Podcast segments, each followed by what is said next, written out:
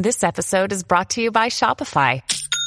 Forget the frustration of picking commerce platforms when you switch your business to Shopify, the global commerce platform that supercharges your selling wherever you sell. With Shopify, you'll harness the same intuitive features, trusted apps, and powerful analytics used by the world's leading brands. Sign up today for your $1 per month trial period at shopify.com slash tech, all lowercase. That's shopify.com slash tech. What is going on, guys? My name is Hussein, and uh, this is a very interesting article that one of you guys uh, sent to me, and uh, I'd like to make a video to discuss it. Okay, obviously, it has a little bit of a clickbaity uh, title, but the content is good. The problem that uh, Lucidchart, in this case, the company that ran into this problem, is valid, and uh, I think anyone can run into it. But the, the, article doesn't discuss this in details. They used to have HTTP 1 and they switched to, to HTTP 2, and now everything is slower all of a sudden. Obviously, there's a lot of things that the article doesn't discuss, and the comment section of the article actually clarifies it more. But I'm gonna explain what happened. I'm gonna summarize the article for you guys and what is the problem and and uh, what was the solution and and how do you avoid these kind of problems. I'll have a link to the article below, guys, but uh, so you can read it for yourself. I'm not gonna read it, but here's what happened Lucid Charts have a bunch of HTTP 1 services, CDNs, content delivering network mainly, right? And those CDNs, they have like a bunch of CDNs, right? A bunch of services, and they are running on HTTP 1.1. And they used to have a load balancer, obviously an HTTP 1.1, and the clients all of, all the way here are consuming the content through the load balancer, which then uh, statelessly uh, funnel the request onto the backend HTTP1 services. Okay, so that was running perfect, and they wanted to switch to HTTP2. So, what the article doesn't clearly mention is they only switched that part. They enabled the HTTP2 at the load balancer, which is, I think, I, I believe they were using Amazon. Okay, however, the backend services were still using HTTP 1. Okay, so what happens, guys, when you're HTTP 1 all over, right? All the way from, from the client to the load balancer to the server. With HTTP 1, we know that there is a TCP connection that you open, and when you open that TCP connection, each request that you send can only be sent for, for a given uh, TCP connection, right? So you cannot parallel request on a same TCP connection, and we talked about that. Check out the videos all over here to learn more about that topic. But so that what the browsers do all over here, the browser open, I think six to ten TCP connections. Really depends on the browser. If it's HTTP one, and that starts in parallel sending those requests. So you open six connection to the load balancer and for each client for each origin right? And then you start uh, sending those to the load balancer. And the load balancer will basically take these requests and each request will go to one of the backend services. And doesn't matter w- which one right? If you're using load uh, round robin or whatever. So these will be load balanced correctly right? So at a given point there is a limit to how many requests a client can send because you only have six or 10 connections to begin with. So if you have like 100 requests, those 100 requests get, has to be queued at the client side before they can even get sent to the load balancer so they can be consumed at the server side. So that's HTTP 1, right? So what Lucidchart did here, they took the load balancer and they enabled HTTP 2. That's it. They didn't touch the backend services, and that is a big mistake. And we're going to explain why exactly, right? So they enable that, they turn on everything, and all of a sudden, there's an extreme load capacity on the server side. So what happened here? Okay, so let's explain what happened, right? And we know how HTTP 2 work, we know how HTTP 1 work. So now my same client, which is the browser, right, now has an HTTP 2 connection to my load balancer, correct? So now one TCP connection is enough because with this HTTP 2, I can actually multiplex request into the same TCP connection. There are limits to the streams, and I believe that it depends on the load balancer, uh, depends on the proxy, but usually this limit is around 100 streams, right? That means 100 requests in parallel, concurrently, can be sent from the client to the load balancer. And it's one TCP connection. So all of a sudden, the load balancer now have more requests to work on right? It has like instead of six, that's the limit, right? At a given uh, concurrent request, right? Six concurrent requests. Now it's hundred because HTTP two is like, whoa! It's just like it's really fast, right? You can multiplex all that stuff, and now all of a sudden you have this flood of requests. So what does the load balancer need to do now? Well, the load balancer need to do its job, which is I need to funnel this to the upstream backend servers. So what did it do? Oh, 100 requests. I am going to establish TCP connection. Well, what, what is the backend? The backend is HTTP1. Well, I'm sorry, but I need to open more TCP connections to funnel this question. And this is this is is not explained by the article.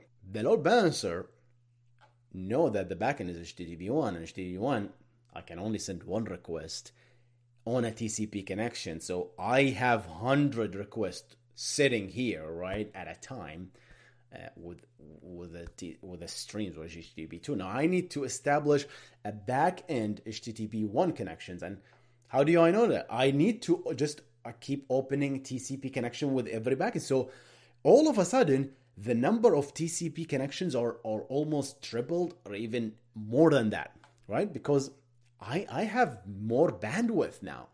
I need to ins- start sending all these requests. So all of a sudden, these servers cannot handle the load. The experience for the client is now better because we're sending way more requests. So the servers now, if you think about it, all they need to do is they need to increase the load.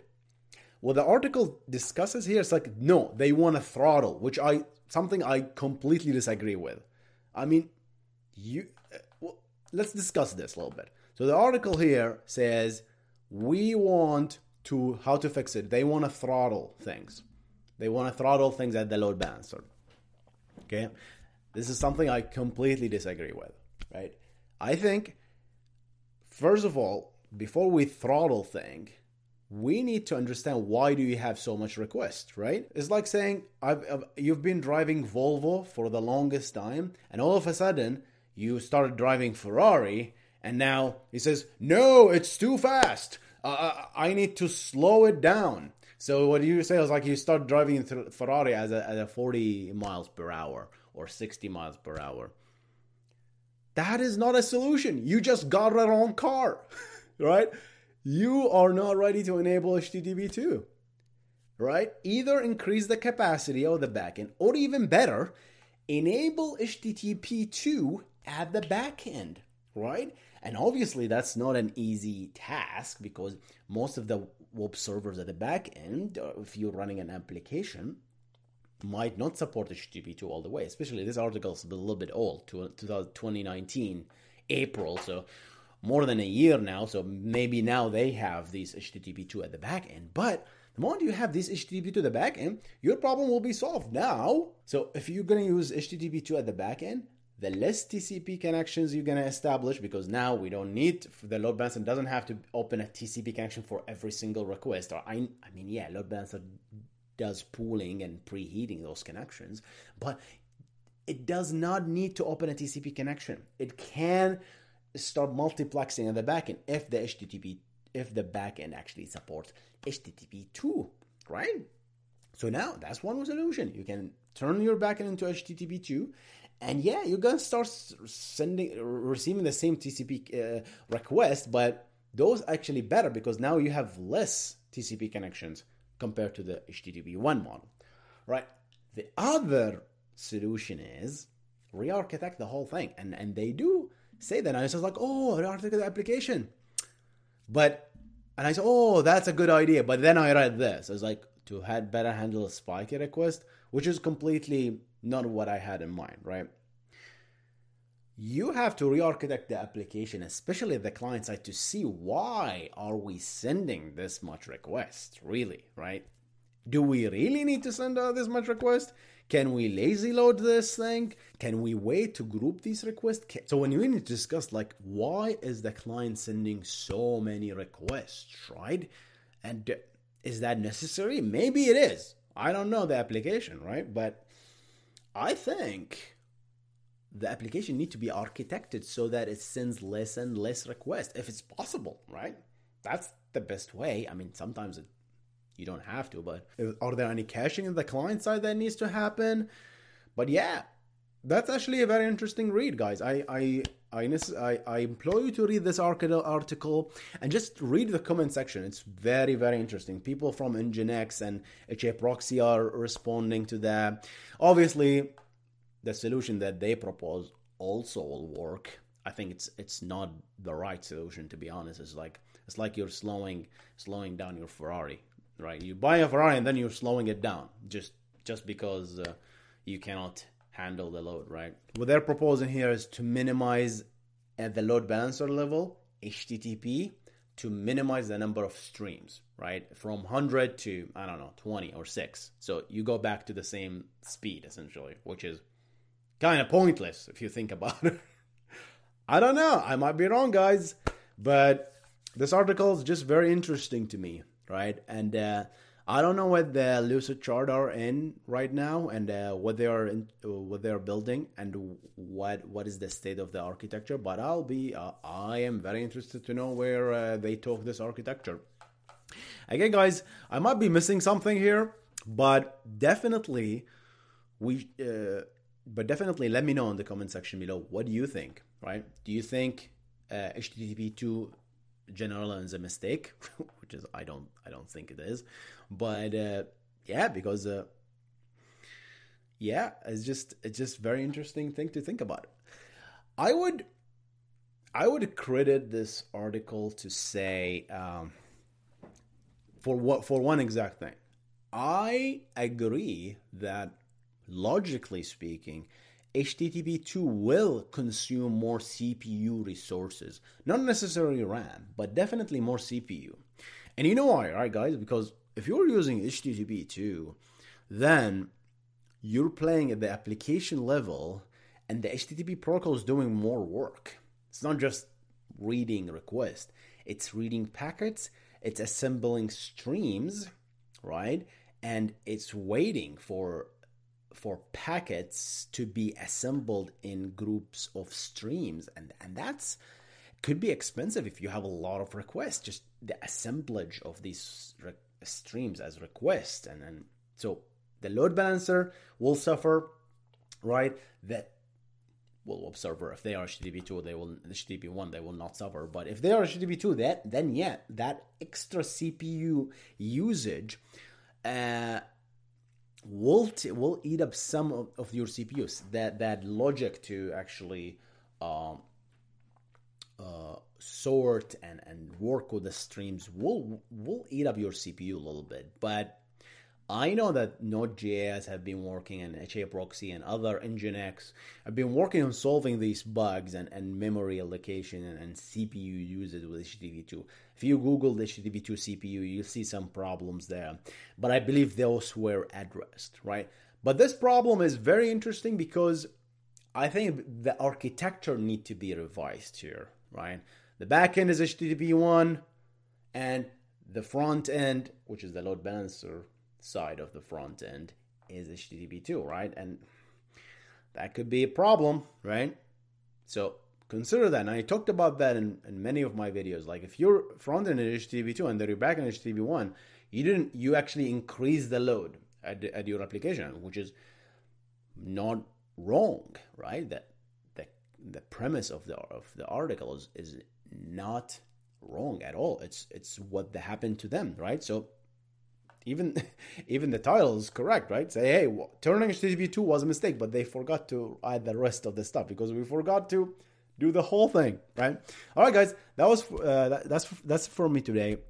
Very quick video to discuss this article. Uh, I'll have a link below to check it out, and I'm gonna see you in the next one. Uh, let's have discussion in the below uh, comment section below.